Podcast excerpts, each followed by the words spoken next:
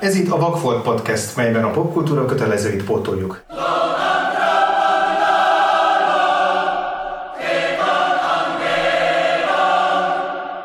Az én nevem Huszár András. Az enyém pedig Frivalszki Péter.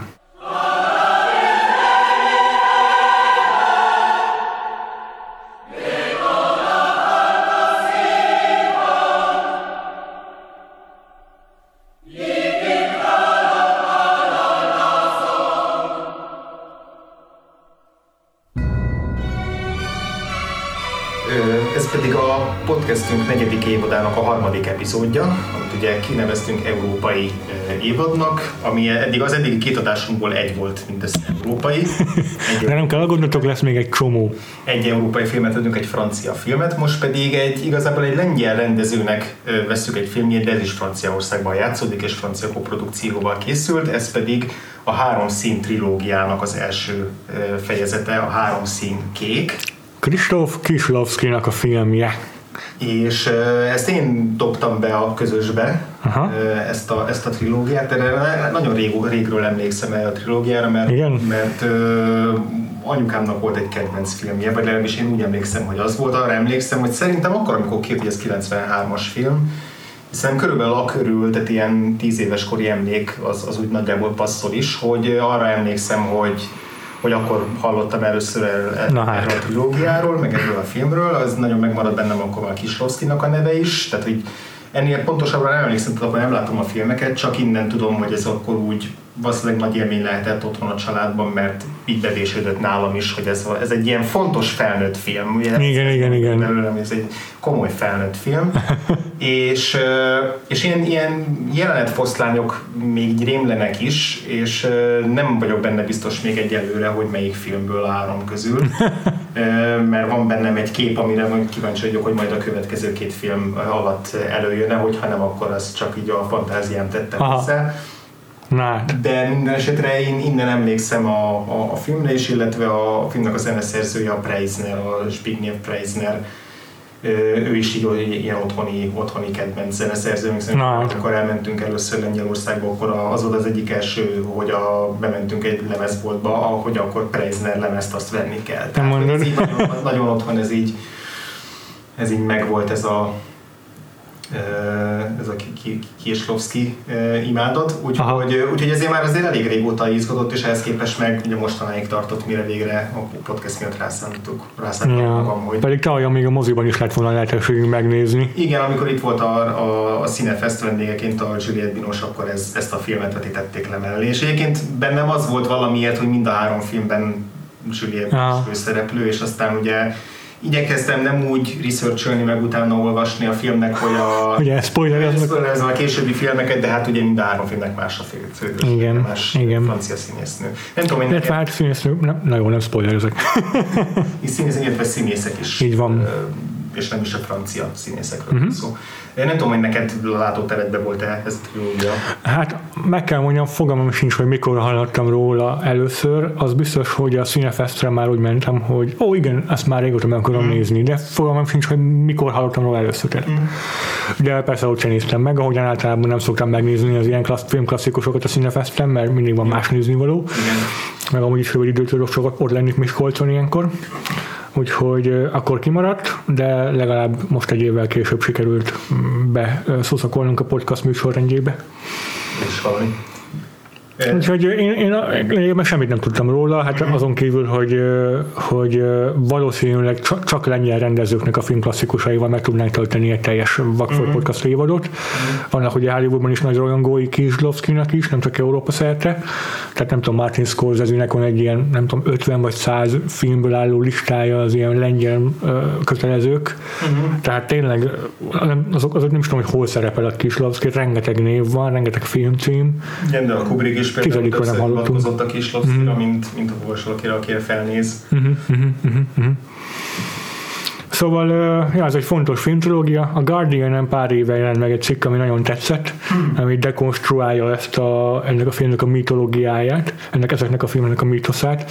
Már abban az értelemben, hogy azzal kezdi, hogy igen, ez a 90-es években egy ilyen csajfelszedős film volt a garbós művészet hallgató srácoknak, hogy erről lehetett mesélni, hogy mennyire szereted, és akkor ezzel be tudtál vágódni, el tudtál bűvölni rányok az, az ízléseddel. De most már elmúlt az az idő, most már nem kell úgy tekintenünk rá, hogy ez egy ilyen wow valami, hanem beszélünk róla, mint egy film. Uh-huh. És, és így próbál úgy hozzáállni a cikk szerzője, hogy annyira nem is nagy dolog igazából az a filmtrilógia, de azért azért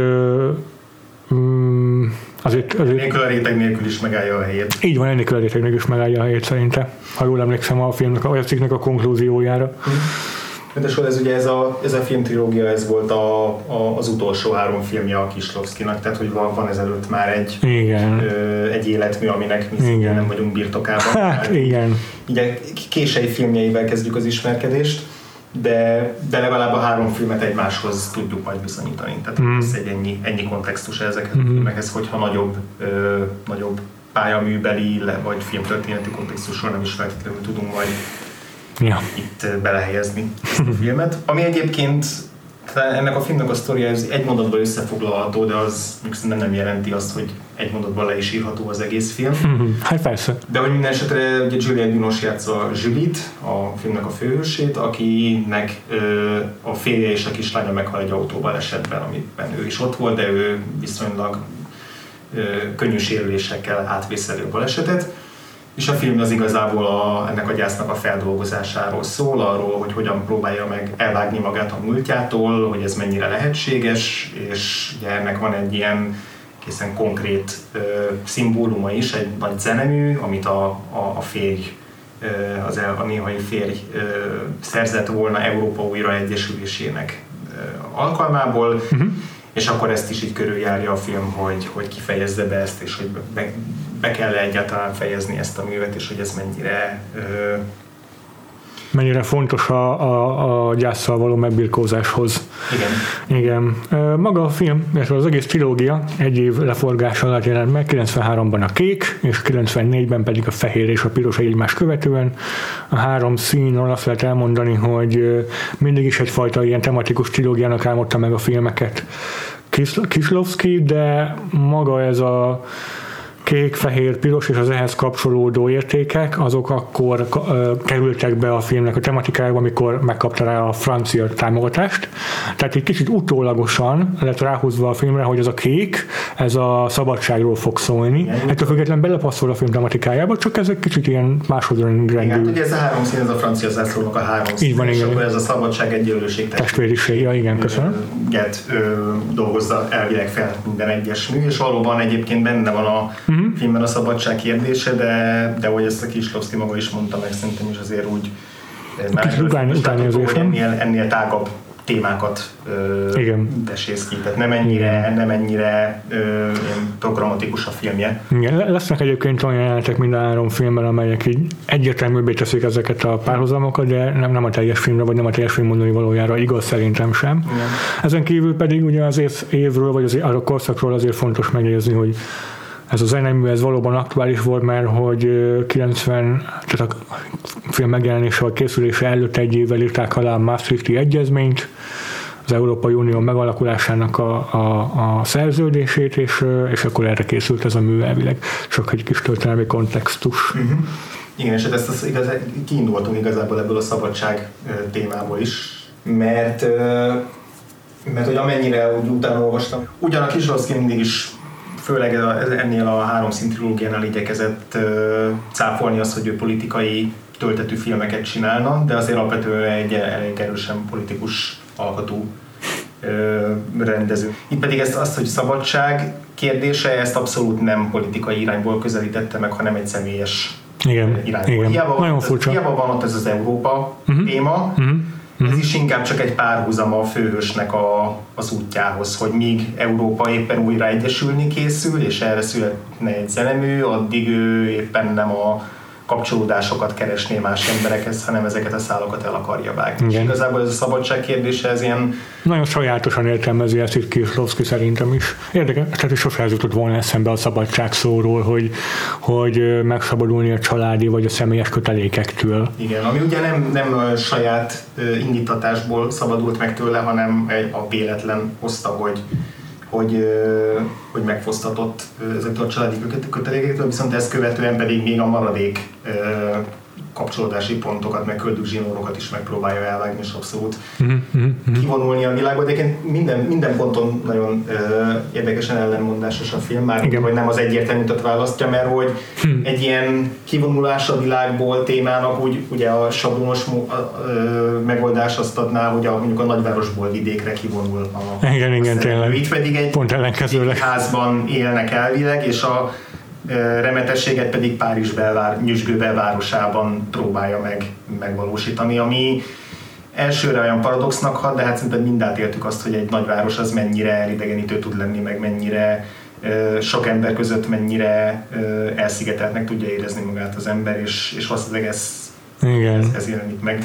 És szerintem az, a szabadság mellett, hogy egy kicsit tovább is asszociálja, fontos témája a filmnek maga a gyász. Mm, persze. Is amely, amelyen ugye úgy birkózik meg Julie, hogy próbálja leginkább így kompartmentalizálni, vagy kizárni magából. És, és a filmben ez az ő karakter fejlődése leginkább, hogy meg sikerül birkózni a saját gyászával. Igen.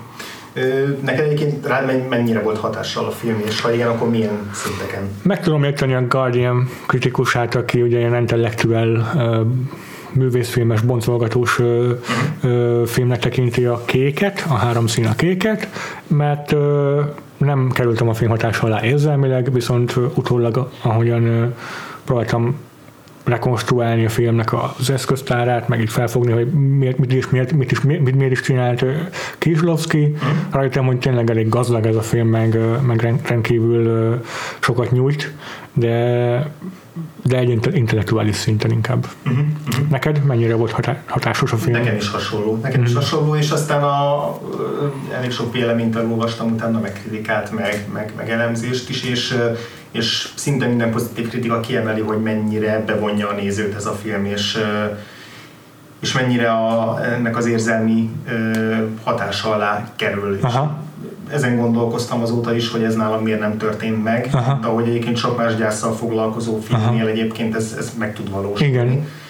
És, és érdekes, hogy ugye, főleg az utóbbi években volt nagyon sok olyan film, ami nagyon egyedi módon dolgozta fel a gyászt, és nagyon különböző módszerek. Hmm. Nyilván korábban is volt. Persze, csak most valahogy úgy tűnik, hogy sokkal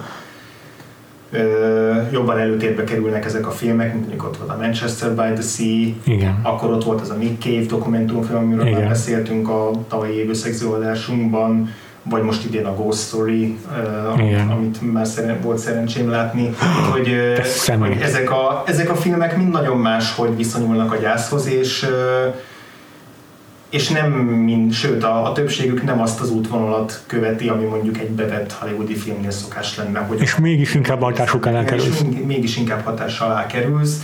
Legyen szó akár a Nick Cave ami még a 3D-vel is próbál eltávolítani, hm. és mindennel arra megy el annak a rendezője, hogy hogy a legkevésbé legyen én invazív, meg legkevésbé furakodjon be a, az alanyának a gyászába, és ettől lesz mégis pozasztóan erős és, és nem hatásvadász, és a Ghost Story meg abszolút ilyen abstrakciókban gondolkozik, és mégis meg tud mozgatni nagyon erős érzelmeket, és ezért gondolkoztam azon, hogy hogy ez a film meg szintén nagyon sok szimbólummal dolgozik, meg, meg rengeteg képpel és hanggal, tehát abszolút nincs túl magyarázva, de hogy valahogy lehet, hogy a főszereplőnek a lelki alkata miatt, vagy pontosabban nem is a lelki alkata miatt, hanem amiatt, ahogyan reagál a, a, a traumára, uh-huh.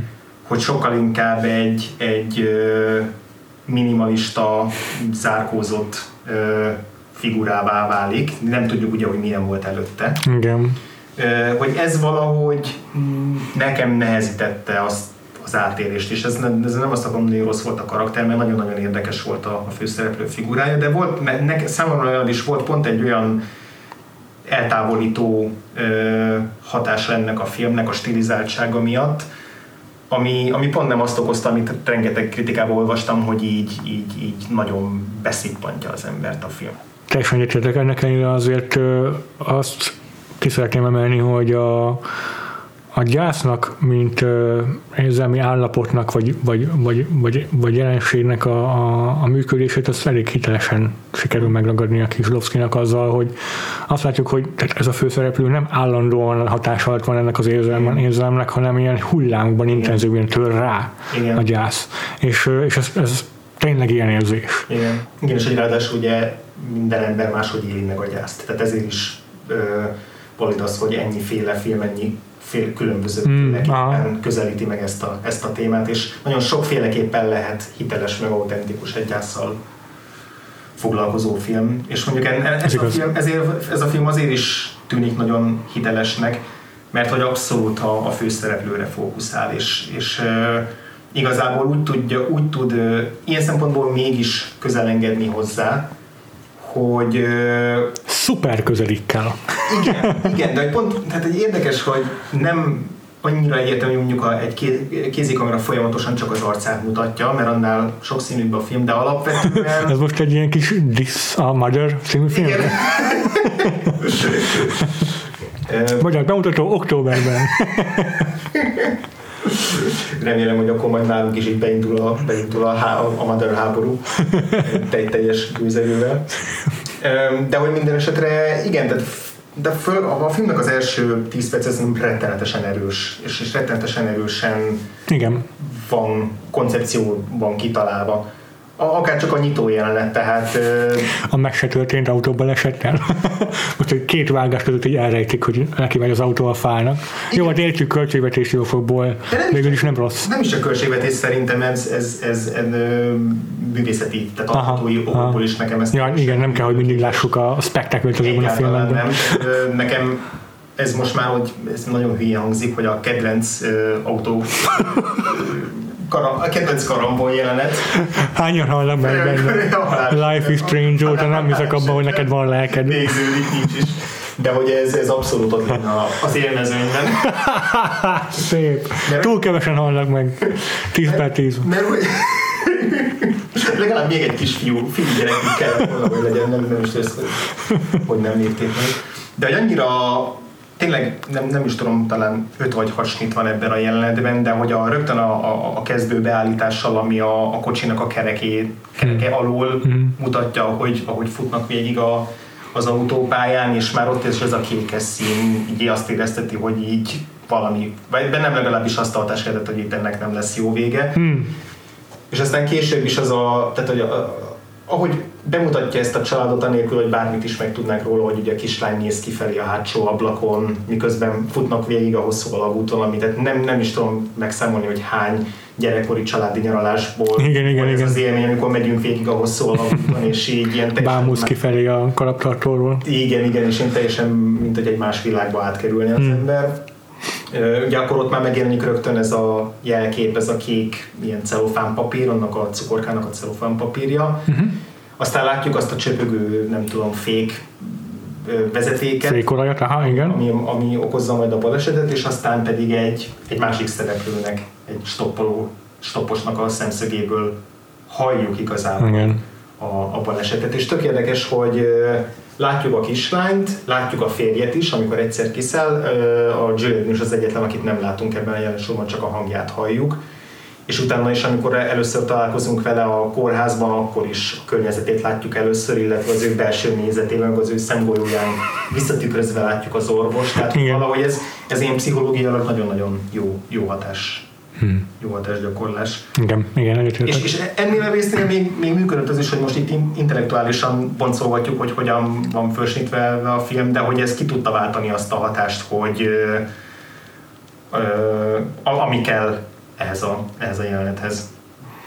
És egy- egy- egyébként is nagyon tudom ért, tényleg értékelni azt, amikor nem az a klasszikus autóbaleset, hogy így mutatjuk tudod oldalról az autó, a, a, kocsinak a szélét, és egyszer csak másik oldalról beleszalad egy újabb autó, amiből minden, tévé, minden filmek sorozat most már ezt legalább 50-szer eljátsz. Mm, mm, Most már mm. másodpercet pontosan ki lehet. Igen. számítani. Csak egy zárójeles kitérő, hogy nekem a, az egyik ked- kedvencem ezek közül az utóbbi évekből a, a, az új Peti és a sárkányban, az Elliot a Pitts Dragonben. Igen, megvan. Ott emlékszel annak az első jelenetére, ami, ami nagyon furcsa, mert ilyen szinte költői szépségű, pedig ugye egy borzasztó nagy trauma, meg horror Mhm. a, a, a baleset, de hogy a összepárosított egy ilyen gyermeki ámulattal, amitől Mhm. úgy vette el az élét, hogy közben, közben nem vette el az élét, csak nem volt naturális. Értelek.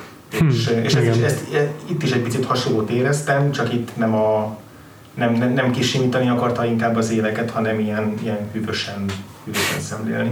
Hmm. Ezzel nekem nagyon-nagyon jól működött ez a, ez a nyitó szakasz, azért akartam erre egy, így, egy picit jobban rá. A kórházas jelenet is szerintem nagyon effektív, az meg olyan érzés, mintha nem is kórházban, hanem egy elmegyógyintézetben tényferegne Juliette Binos, azáltal, hogy amikor megtudja, hogy meghaltak a meghaltak a családtagjai, akkor így elkezd fel alá szaladgálni a folyosókon, meg elbújni a nővér elől, meg tud adagolni egy gyógyszert, amit aztán mégis nem tud megtenni, és, és az az öndestruktív ilyen kirobbanás, az is rendkívül hatásos. Igen. Ott is sokat játszik a színekkel a Kieslowski, vagy az operatőre. Igen. A Slavomir Icsak. E, Igen, aki egyébként kitűnő munkát végez ebben a filmben. Van egy pár nagyon furcsa, ilyen furcsán keretez- keretezett kép, ahol így nem tudom, kilóg az embereknek egy, az álla, vagy a fej Mhm. csúcsa, vagy ilyesmi, amiket nem teljesen értek, de egyébként alapvetően kurva jók a fényképezés, kurva jó a fényképezés a Nagyon, filmben. nagyon elegáns az az egész film, tehát nekem az jutott először eszembe róla, hogy nagyon stílusos, nagyon elegáns, aha, nagyon, aha. nagyon ö, tényleg ilyen méltóság teljesen van megalkotva. Igen, van egy, van egy ilyen, igen, egy ilyen eleganciája, ami illik ehhez a, ehhez a komoly zenés alaphanghoz, amit megad a témájával.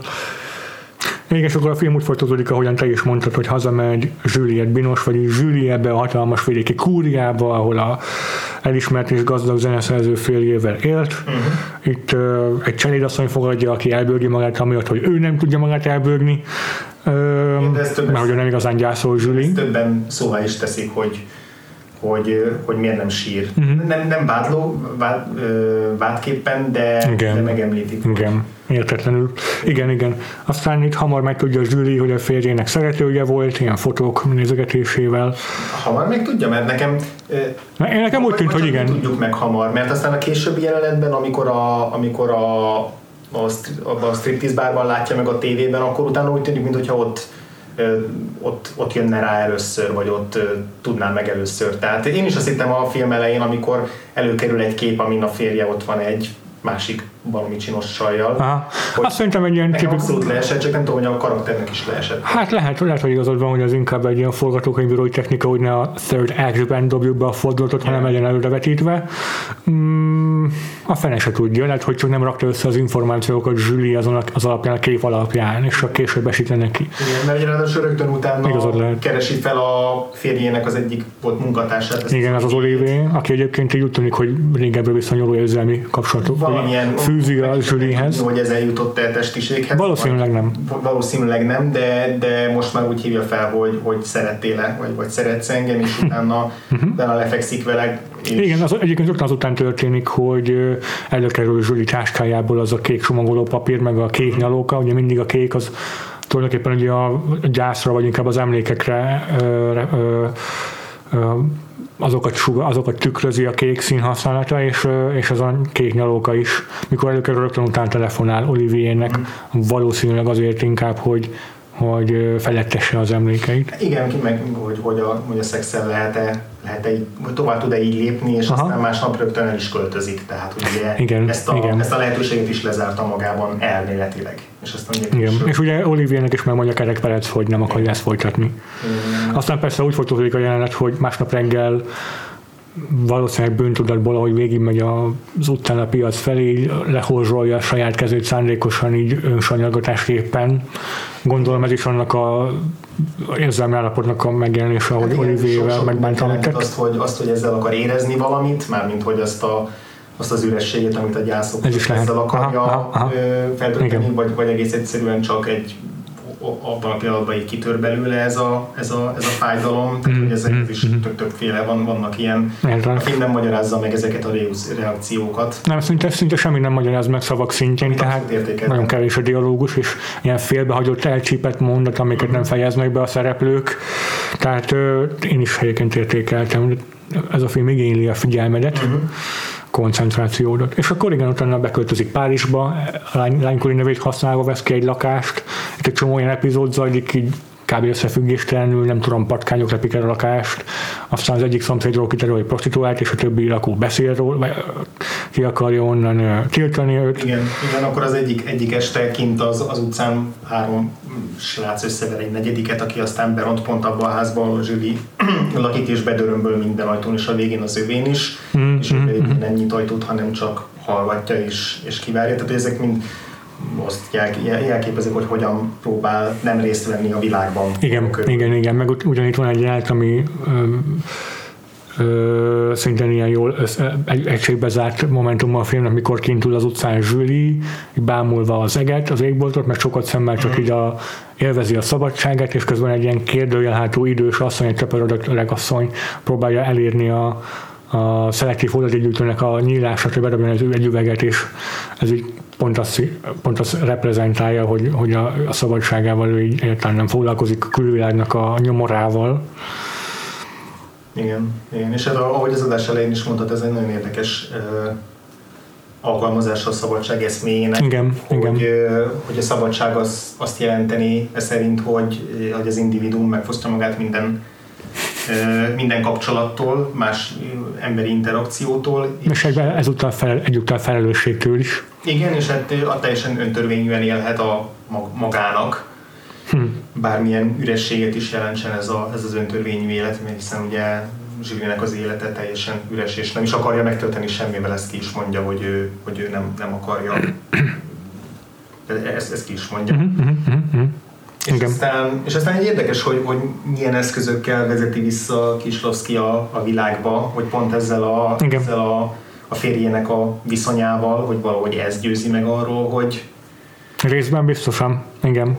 Hogy, hogy nem szabad elvágnia magát, ez is egy kicsit ilyen furcsa motivációként, vagy úgy érdekes, hogy ugye viszont fölkeresi a szeretőt is, Mm.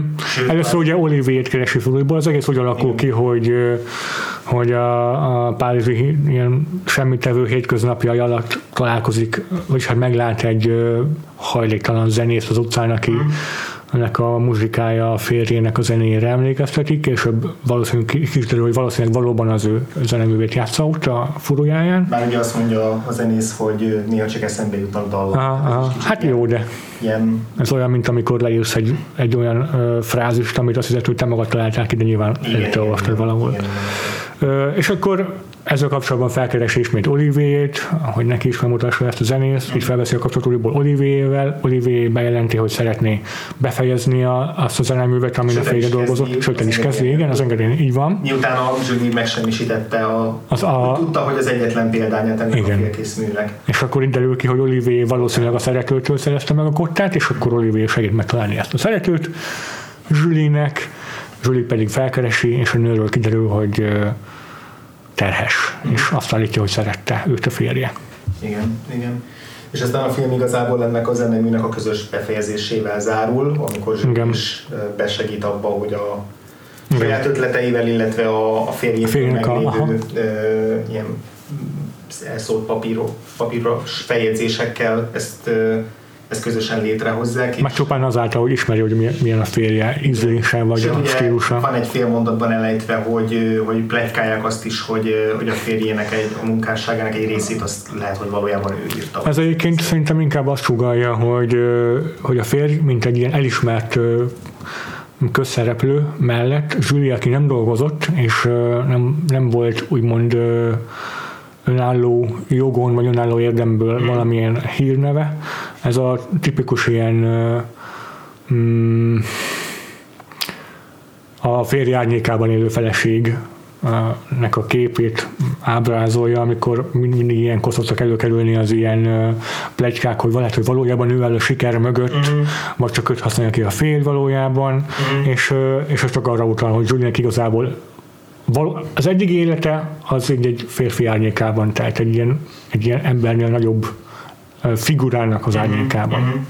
Elképzelhető, bár mondjuk pont a, a jelleméből, ami, ami meg kifejezetten egy ilyen egy ilyen nagyon szilárd és nagyon határozott jellem, abból pedig én pont, pont azt vetíteném vissza, hogy soha nem az a típus volt, aki aki ö, otthon elvégezte a dolgát, és egyébként nem, nem szólt bele az életbe. Tehát én... Nem, csak ő nem vágyott szerintem így különösebb, nem, nem voltak különösebb ambíciói, tehát azért azt, én azt feltételezem. Uh-huh.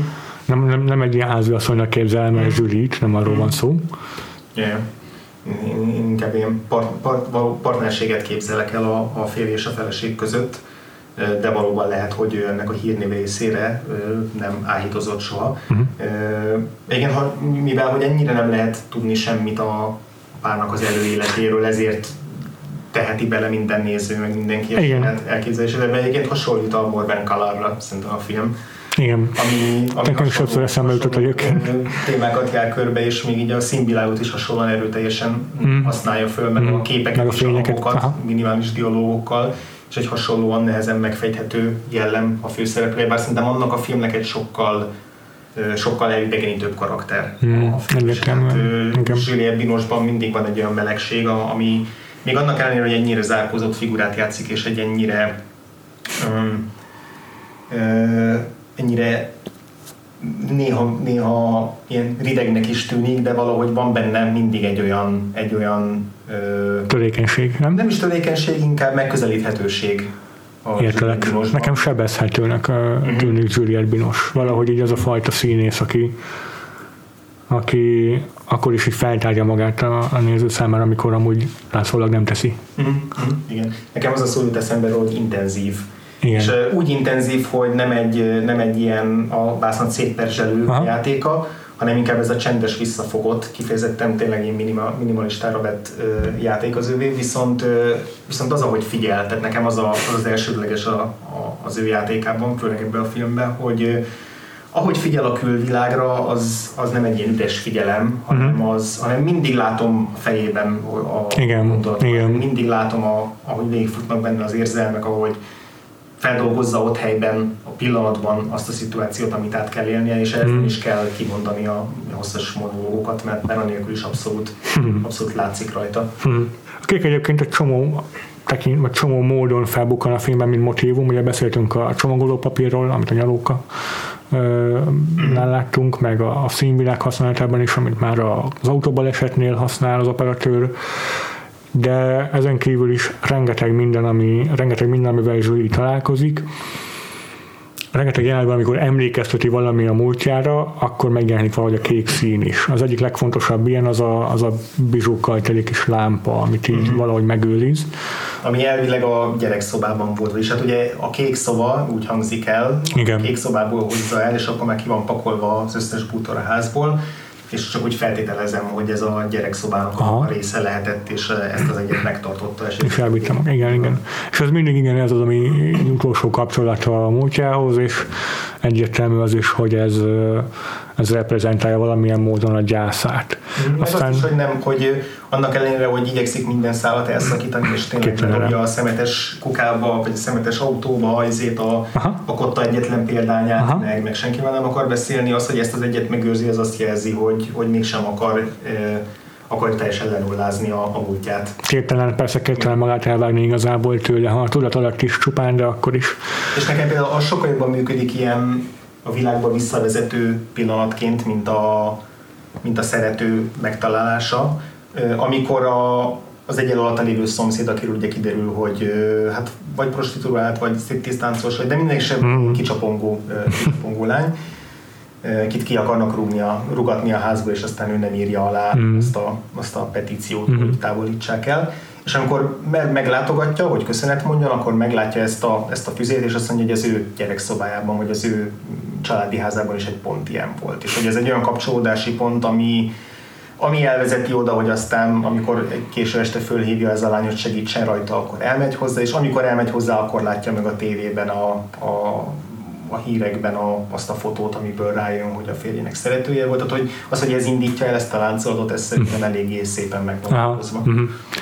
Két még máskor is felbukkan, ugye Zsuli nem tudom, két-három alkalommal is elmegy egy uszodába Igen. úszni, Igen. és ilyenkor ez bizonyára számára az ilyen magába süllyedésnek, meg a, a a, az elgondolkodásnak a pillanata, és itt is eleve éjszaka megy mindig úszni, és az éjszakai kék fényben, meg a kék ozulának a vízében a, úszik az egész jelenet. Igen, és egyszer van olyan az uszodában, hogy mások is úsznak rajta kívül, akkor is a jelenet végén, amikor egy csapat gyerek beug, beug utána a vízbe, és az úgy szét is töri ennek a, igen. ennek a magánynak a, igen, igen, a, igen, a, igen, a hatását. Igen. Egyébként nekem a nem tudom, hogy a kék szín az benned elsőre milyen képzeteket Hát, föl, akár, nehéz akár, kötni bármilyen számomra. Akár ennek a filmnek a... Hát túl, túl... Uh, tehát, mennyire, egy, mennyire egyértelmű uh, dolgoknak az... Túl sok oldalú a kék szín szerintem ahhoz, hogy egy vagy két dologhoz tudjam, két főérzelemhez tudjam kapcsolni. Uh, általában ugye ha, hogyha hollywoodi filmekből indulok ki, vagy, a, vagy a, a leginkább megszokott a alkalmazásából, akkor a kék szűrő az mindig a hideg színvilág, a politikának a, a, a megjelenítése. Washington, a, nem tudom, a Steven Soderbergh traffic óta csak kék színben tündökölt hollywoodi filmben, vagy tévésorozatban. Hmm. Szóval inkább ez úgy nekem belőle, ez a hidegség, ez a, ez a kiszámítható, vagy a kiszámítottság. Hmm. Neked? Ö, nekem is a, a hidegség az egyik, bár ebben a filmben, mint hogyha hogy mindig is sejmesebb lenne ez a kékség. Ah, az igaz. Mint ahogy a, tehát nem, nem ö, nem borul ennyire rá ilyen, nem tudom, két jégpáncélként a filmre. Nem egy ilyen Tony Scott kék film. Viszont egy csomószor meg abszolút ilyen akvárium hatás kelt, tehát például a film végén van egy montás, amiben az összes szereplőt még egyszer összefűzik, és ott egy, az egy szex jelenettel indul, Juliette Binoche üvegen keresztül látjuk, és az például pont olyan, mintha egy ilyen akváriumban mm, igen. lennének. Mm. Ez a, a kék az ezt is, Aha. a vízmotívum nyilván, az, az beszéltünk az uszodáról is, meg, meg, a, meg a melankólia az, amihez még nagyon Aha. társul, ugye a, akár a zenéből is a Blue Note hm, Tényleg. fogalma, ami ugye a bluesban a, azt a fajta intonálást jelenti, ami, ami a kind a, of blue. Amivel egy a szomorkás blues. hangvételt meg lehet, meg lehet ütni, vagy legalábbis ugye erről híres. úgyhogy, úgyhogy ilyen szempontból azért szerintem viszonylag na, Szóval ilyen szempontból szerintem könnyen értelmezhető a, a kéknek a jelenléte a filmben, de nem, nem teljesen egy, egy dolgot jelent valóban. A No Film School-nak az ilyen filmszíne, vagy filmbeli színhasználatnak a cik, szóló cikkében a kékhez a következő sornyi fogalmat társítják. Most nem fogom mindent felolvasni, mert van kb. 30. Hit, spiritualitás, lojalitás, stabilitás, egyensúly, magabiztosság, igazság, tisztaság, rend, konzervativizmus, technológia, depresszió. Tehát ennyire, ennyire sokoldalú és sokféleképpen felhasználható a kék. Igen. És mondjuk az elsődleges szerepe ebben a filmben nem is feltétlenül a egy ilyen filmen kívüli érzést kell hozzápárosítani, Egyértelmű. hanem a, hanem a Zsuli számára, amit reprezentál. A, a, a trauma visszavisszatérését, igen. Uh-huh. Tehát, hogy egyetértek, mindig a, egyetértek. akkor jelenik meg, és sokszor megjelenik ilyen fényvisszaverődésként is, Aha, akkor fény, tükröződésként játszik az arcán. Van, hogy lehet tudni, hogy mi a, a forrása a fény, fénytörésnek, van, hogy nem lehet tudni, hogy inkább ilyen absztraktabb dolog, de... Na ezt a mondatot idézzétek, ha fel akartok csípni egy bölcsész csajt. de, de hogy ez mindig, mindig visszavezet a, a traumához. Igen, igen. És akkor a másik ilyen fontos motivum, a, a, amit, ami vissza-visszatér a filmben, a kék mellett, ami szintén a gyászra utal, az Kislovszkinek egy érdekes uh-huh. vágási megoldása. Nagyon. Uh, ez főként a, második, a film második felében válik egyre gyakoribbá, ahogyan így ahogyan egyre többet emlékszik vissza a múltjára, meg a családjára Zsüli, és az egyes párbeszédekben szokott előfordulni, hogy valaki megemlít valamit, amiről beugrik neki az, a családjával kapcsolatos emlék, és ilyenkor egy elsötétül a kép, egy fade történik, mint hogyha ugye idő telne el. De majd egy következő jelenet. Mm, és ehhez képest a fade in, és ugyanúgy fotózódik a jelenet, és ugyanúgy a kamera továbbra is Zsülit veszi. Igen. Tehát ez így hosszú idő volt, mire összeraktam, és inkább vissza kell tekergetnem utána a filmet, hogy ellenőrizzem, hogy mindig is ugyan, tényleg, ugyanarra volt, amire alkalommal szó, de tényleg mindig arról van szó, hogy valaki megemlíti neki a férjét, vagy a mhm. gyerekét, vagy a balesetet, Igen. és akkor abban a pillanatban történik ez a fade out, és így tudjuk, hogy most egy intenzív flashback van éppen igen, igen. Ez, ez, ez, egy nagyon egyrészt érdekesen töri meg a filmnek a, a, a ritmusát, mert ugye nem, nem vagyunk hozzászokva egy ilyen jellegű, ö, ilyen jellegű töréshez. Meg itt ilyenkor így hirtelen így százra felcsavarva megszólal ez a komoly zene is, A zene amit ugye a férjéhez társítunk. Így van. De ez abszolút ezt a, számomra ezt a, ez a blackout azt reprezentálta, amikor így, amikor így nem is számítasz rá, hogy egyszer csak hirtelen ö, hasít beléd az, Igen. már reméltél, hogy esetleg egy picit magad mögött tudtad, vagy, vagy, vagy, vagy egyszerűen csak egy ideig Ja. már nem, nem tért vissza, Ja. és amikor így hirtelen megrohanja az emlék, és akkor úgy, úgy minden megszűnik egy pillanatra. Tehát, hogy ez, ez nagyon, nagyon jó. És nem használ, Na, de mondjuk az, hogy elegáns a film, mert hogy nem az van ilyenkor, hogy bevágunk egy 24 képkockából álló képsort a baleset pillanatából, amikor igen, igen, igen, pontosan. És nincs is túl használva, tehát há- három alkalom körülbelül, három-négy alkalom maximum, amikor Ja, igen. játsza ezt a megoldást a kis Igen, igen, igen. és emiatt meg abszolút, abszolút hatásos tud maradni, és ugye mindez a, a zenével párosul, ö, amit még nem emeltünk ki, Aha. a, mi a véleményed erről a a Praise Pont olyan. Pont olyan, mintha Európa újraegyesülésének a zenét szerezték, tényleg tökéletesen passzol az alkalomhoz. Igen. Ennyit tudok róla elmondani körülbelül. Nekem az volt benne az érdekes, hogy ugye az alkalomhoz egy ilyen nagyon pozitív zene illik, mint mindig Beethoven örömóda. Hát igen, el. nekem a leginkább az volt belőle az új világ Dvorzsáktól, hogy ez is egy ilyen Mhm. hömpögő, ilyen lendületes, mintha egy, cunami söpörne el hirtelen. Igen, és a, ugye a film későbbi pontján kiderül, hogy, vagy, hogy a, a férje a, egy bibliai idézetet szánt a szövegének, amit a kórus énekel a Szent Pál első Hmm. levele a korintusbeliekhez. Mhm. Ö, abból idéz egy hosszas passzust Hmm. ö, a, a zene. Tehát, hogy abszolút, abszolút egy ilyen, ami a szeretetről szól, a szeretet erejéről. Hát ilyen szempontból tényleg abszolút megfelel ennek a, ennek a nagyszabású ö, Alkalomhoz illő.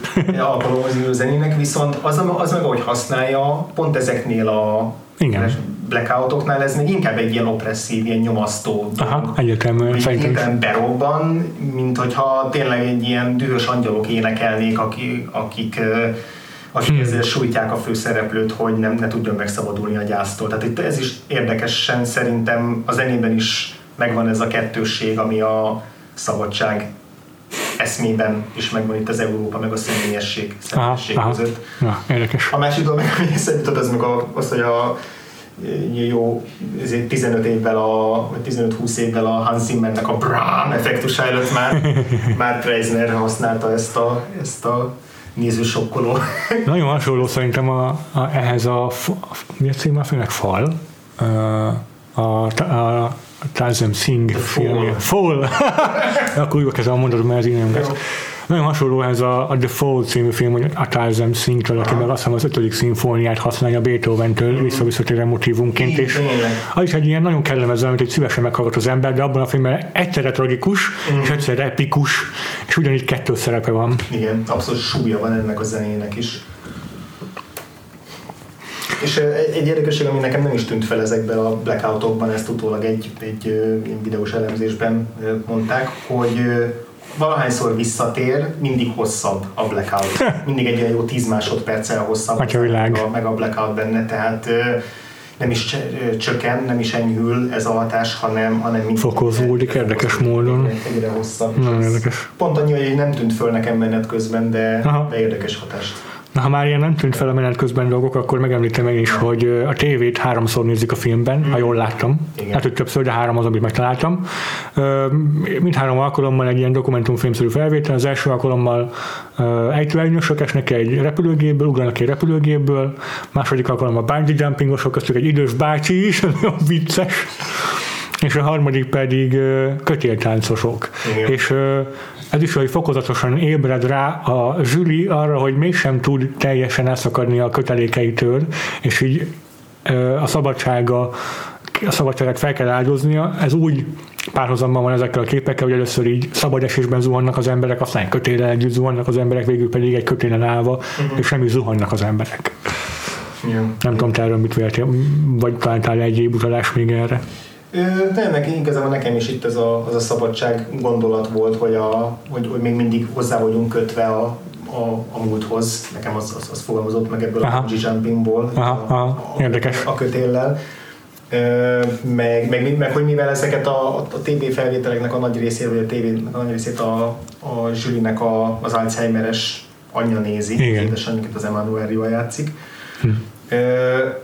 Picit, mintha talán még ilyen szadista ellenpont is lenne a, a nagy biztonságban élő anyuka, aki, aki ugye a, a idősek otthonába él és körülveszi ilyen biztonságos üvegkalitkában, és közben azt nézi, ahogy vele egykorú vagy nála idősebb öreg emberek meg így a, a nagy szabadságnak átadják magukat, tehát hogy ez is egy ilyen, nekem egy ilyen, ilyen ellenpontozása ugyanannak a kérdés, kérdéskörnek, és hogy ez aztán a zsűrire hogy van, hogy van hatással az, hogy látja a, Aha a valóban emlékek nélküli édesanyját, aki yeah. szintén nem önszántá, aki nem önszántából, de már, már a múltjától elszakadva él, éli a mindennapjait, és hogy, és hogy közben meg olyan tévéfelvételeket néz, ahol, ahol emberek átadják magukat a szabadság élményének, tehát hogy ez is egy ilyen, uh-huh. egy ilyen nem tudom, az élet gonosz iróniája, nem tudom, hogy, le, hogy lehetne nevezni. Érdekes, tényleg. Inkább ilyen gondolatokat vetett föl. Aha, nagyon jó. Na hát pont ilyen intellektuális következőkésekre számíthatunk a következő két epizódban is, mm-hmm. meg valószínűleg az egész európai évad nagy részében, ha jól sejtem. De reméljük, hogy erre iratkozhatok fel. Mindenesetre tartunk egy csomó muníciót, hogyha tényleg karbós társaságban jártok, vagy bölcsészekkel akartok ismerkedni Reméljük, hogy... Nekem például most már a, ez alatt a podcast felvétel alatt már kiütközött a borostám, ami eddig soha nem sikerült, és majd társak is megjelentek a szemem alatt, és így az utolsó öt percben egy ilyen cigaretta is kilógott a számból, pedig nem dohányzom, tehát így nagyon kezd, nagyon kezd így. Az én szemem megalakult szalókeretessé. Igen, viszont még egyikünknek sincs sála, tehát Igen. még van hol Igen. Úgyhogy egyelőre szerintem erről az epizódról ennyit, nem tudom, van maradt még gondolat András a filmmel kapcsolatban. Ö, igazából talán csak a legvégére kérdeznék még rá, hogy mi volt a véleményed a, a vége, az mennyire optimista, mennyire azt sugalja, hogy Julie túl tudott lépni ezen a, ezen a gyászon, és ö, tovább tudja élni az életét, és hogy ez pozitívum, negatív, Igen. hogy hát, minket a film. Én úgy értelmezem hogy az egész filmet nagyjából, hogy Julie végig próbálja kompartmentalizálni az érzelmeit, elzárkózni ettől a, ettől a tragédiától, és a végén végül átéli mindezt, és átadja magát ennek érzelmileg, amiben segítséget van Olivier, segítséget mm. van a zene megszerzése, mm és természetesen az is, hogy szembenéz a férjének a titkos életével, a szeretőjével, uh-huh. és, és az, hogy, az, hogy átadja magát a gyásznak, az az ő uh-huh. a karakterfejlődése számomra. Uh-huh. Te hogy értelmezted? Valami hasonló, hasonlót gondoltam én is, ami tök érdekes, mert ezt így kimondva ez igazából egy teljesen standard ilyen ja, igen, egyébként tényleg. hollywoodi filmnek a befejezése, meg az, ha, meg az útja. Igen.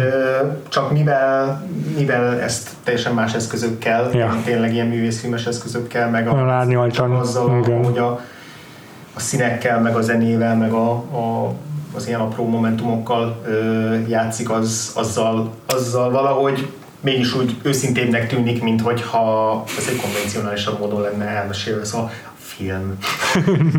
Így működik a film. Igen. Az utolsó idejéken nagyon tetszett, arra sem figyeltem föl először, főleg mert csak azt tűnt fel benne, hogy megint a kék szín így egyre jobban megnyelvi. Az utolsó képen a Juliette most néz ki egy ablaküvegen, Aha. sokszor van ilyen tükröződő fölületen keresztül ábrázolva. Igen, igen, és igen. És csak azt tűnt fel, miközben néztem, hogy megint így feltűnik a kék szín, és, és úgy elönti a képernyőt. Aha. De igazából, amikor másodszor néztem vissza, igen. akkor látszott, hogy nem csak a kék szín tűnik fel az üvegen, hanem a külvilágnak a tükörképe is. Tehát a, a oh, kép. Oh, nagyon intellektuál. Ez így például tök szép, hogy akkor a belső, meg a külvilág, meg akkor tényleg összeér. Igen igen. És vissza, visszakerült a, a világba. Nagyon jó, nagyon jó, nagyon jó. Jó, tud ez a Kristóf. Ki kell mondanunk ezt a rendkívül uh, hot téket. tud rendezni.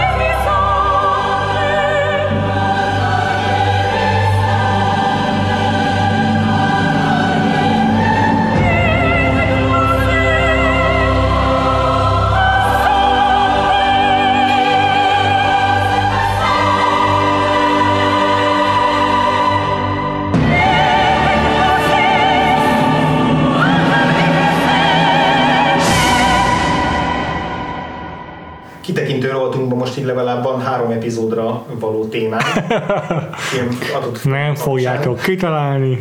A kedvenc olyan élmény, filmélményünket fogjuk elmondani egymásnak, meg nektek, ami a vagy a kék színhez kapcsolódik. Nem tudom, hogy te hogy álltál hozzá ez az eléggé tág Fú, határozáshoz. nem volt könnyű feladat, hiszen ahogy mondtam, számomra a kék az így eléggé megfoghatatlan szín, túl sok értelmezése van. A fehérre talán még nagyobb bajban leszek jövő héten, a vörösen nincsen gond. Ja. De a kék az egy, ez egy mindenki számára máshogy értelmezhető szín, plusz ugye egyik a Hollywood kedvenc alapszíneinek a narancssárga mellett, és így az a párban mindig olyan gyönyörű kontrasztos képeket láthatunk, nem tudom, Nicholas Winding Refentől kezdve egy csomó rendezőnél, egy Tony Scottot már említettük. George Miller, a Ma- a Mad max az tök jó példa, a Mad Max Fury. Mindig tudnék folyamodni a szokásos Star Wars választáshoz. ha csak a, Becsülöm az én uralmadat, hogyha nem.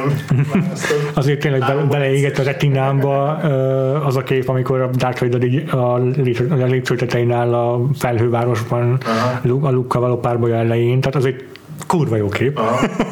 De most én nem akarok Star Warsról beszélni,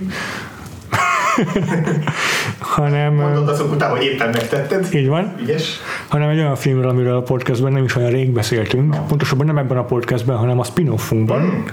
Ez pedig a Truman Show fináléja, amiről már akkor mondtam, hogy az egyik olyan filmes jelent, ami a legkorábban égett bele a memóriámba, és az ég volt, meg a tenger az mindig egy könnyű Igen. választás, amikor a kék színről van szó, de abban a filmben azért annyira intenzív, annyira hatásos annak a kék színnek a megjelenítése, és hogy egy- egyszerre reprezentálja ugyanazt a fajta szabadságot, mint ebben a filmben, Nagyon jó.